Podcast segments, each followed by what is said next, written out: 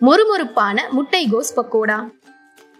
பொரியலில் சாம்பாரில் பெரும்பாலும் பயன்படுத்தப்படுகின்ற காய்கறிகளில் ஒன்று முட்டைகோஸ்.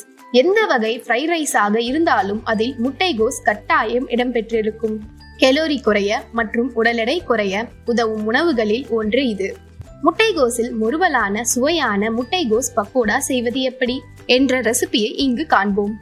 தேவையான பொருட்கள் முட்டைகோஸ் நானூறு கிராம் சின்ன வெங்காயம் நூறு கிராம் அல்லது ஒன்னரை பெரிய வெங்காயம்.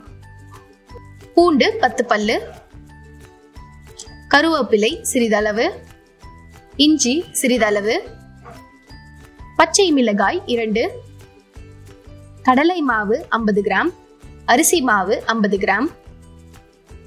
உப்பு அரை டீஸ்பூன். சோடா மாவு அரை சிட்டிகை. மிளகாய்த்தூள் ஒரு டீஸ்பூன். மஞ்சத்தூள் அரை டீஸ்பூன். எண்ணெய் தேவையான அளவு. செய்முறை முதலில் முட்டைகோஸில் கடலை மாவு அரிசி மாவு உப்பு சோடா மாவு மிளகாய்த்தூள் மற்றும் மஞ்சத்தூள் சேர்க்க வேண்டும். அடுத்ததாக சின்ன வெங்காயம் பச்சை மிளகாய் பூண்டு கருவேப்பிலை மற்றும் இஞ்சியை மிக்சியில் போட்டு உதிரி உதிரியாக அரைத்து கொள்ள வேண்டும். சின்ன வெங்காயம் விரும்பாதவர்கள் பெரிய வெங்காயத்தை சிறிது சிறிதாக நறுக்கி மாவில் சேர்த்து கொள்ளலாம்.